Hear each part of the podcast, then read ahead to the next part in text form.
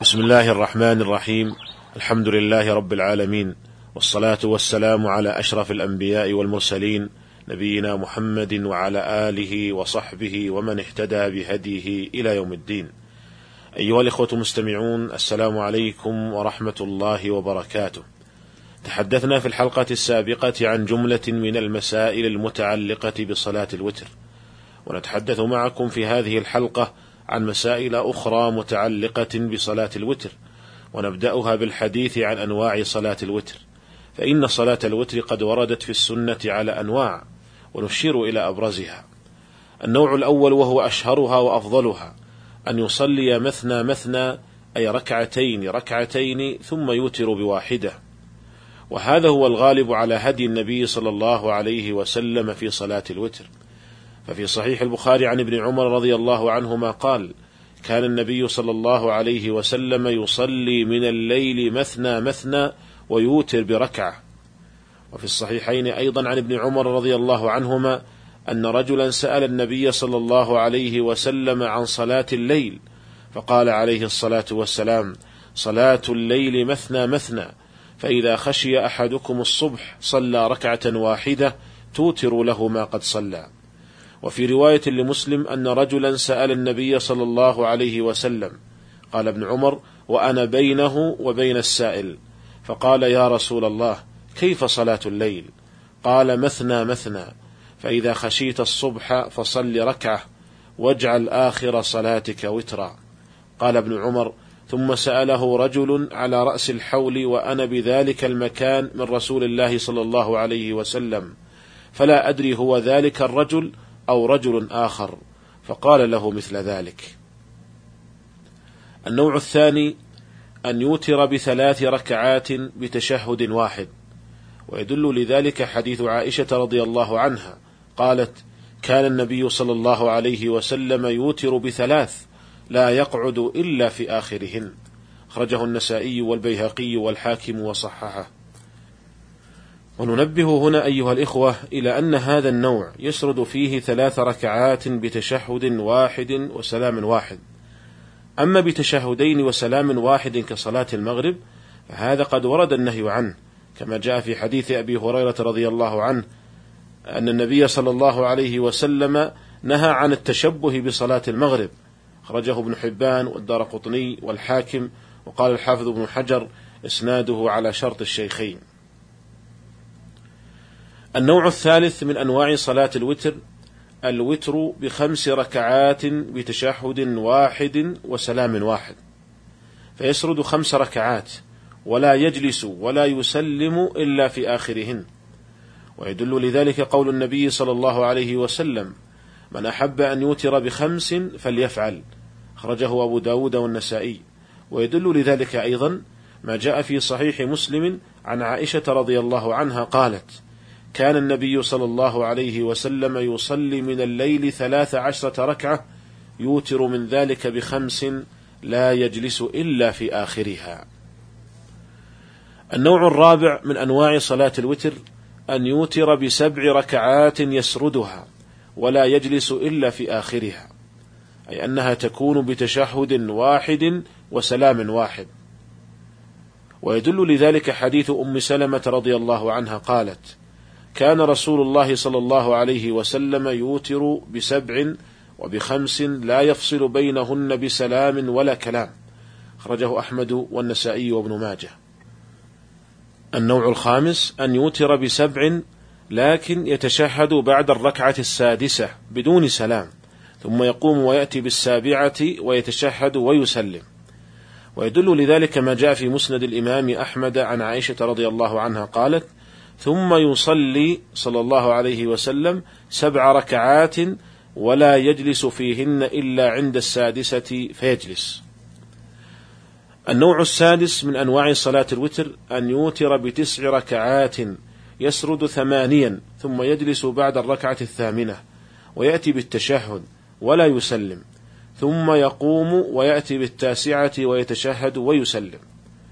ويدل لذلك حديث عائشة رضي الله عنها قالت: كان النبي صلى الله عليه وسلم يصلي تسع ركعات لا يجلس فيها إلا في الثامنة فيذكر الله ويحمده ويدعوه ثم ينهض ولا يسلم ثم يقوم فيصلي التاسعة ثم يقعد فيذكر الله ويحمده ويدعوه ثم يسلم تسليما يسمعنا.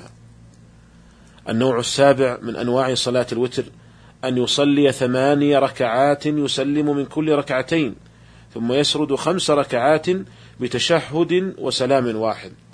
ويدل لذلك ما جاء في صحيح مسلم عن عائشة رضي الله عنها قالت كان رسول الله صلى الله عليه وسلم يصلي من الليل ثلاث عشرة ركعة ويوتر من ذلك بخمس لا يجلس في شيء إلا في آخرها.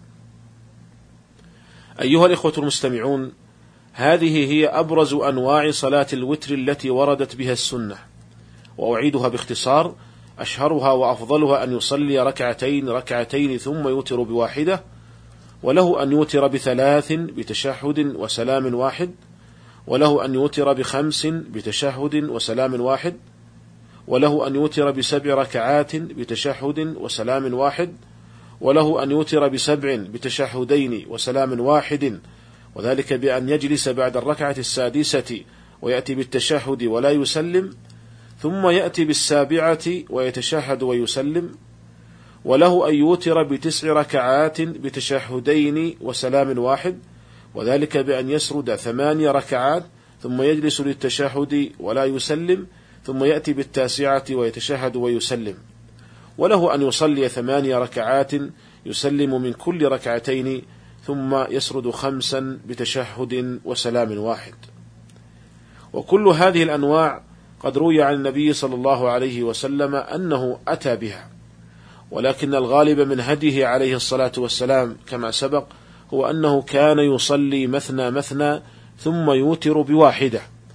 وهذا هو الذي أرشد إليه عليه الصلاة والسلام لما سئل عن صلاة الليل فقال صلاة الليل مثنى مثنى ثم توتر بواحدة. فهذه الصفة قد وردت من قوله ومن فعله عليه الصلاة والسلام. ولكن بقية الأنواع التي ذكرنا كلها مأثورة عنه عليه الصلاة والسلام. وكان عليه الصلاة والسلام في غالب أحواله يصلي الوتر قائما لكن روي عنه أنه كان يصلي أحيانا قاعدا وأحيانا يقرأ قاعدا ثم إذا بقي يسير قام فقرأ ثم ركع.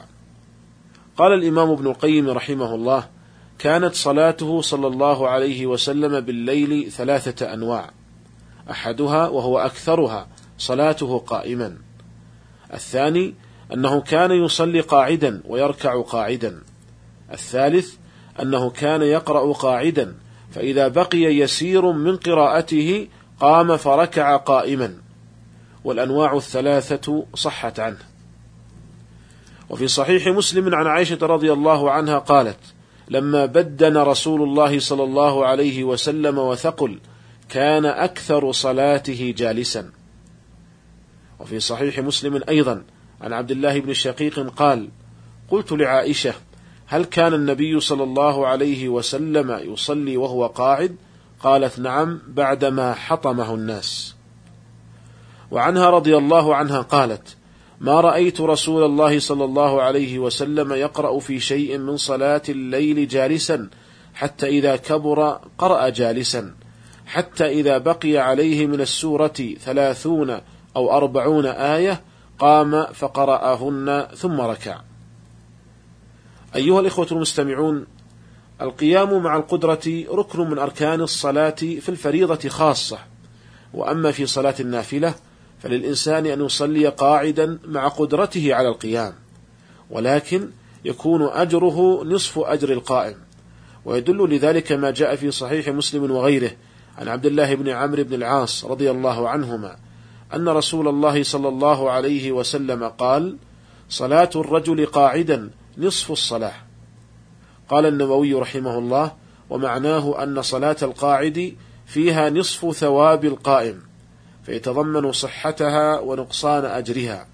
قال وهذا الحديث محمول على صلاة النفل قاعدا مع القدرة على القيام فهذا له نصف ثواب القائم. وأما إذا صلى النفل قاعدا لعجزه عن القيام فلا ينقص ثوابه بل يكون كثوابه قائما. قال وأما الفرض فإن الصلاة قاعدا مع قدرته على القيام لا تصح فلا يكون فيها ثواب بل يأثم بها.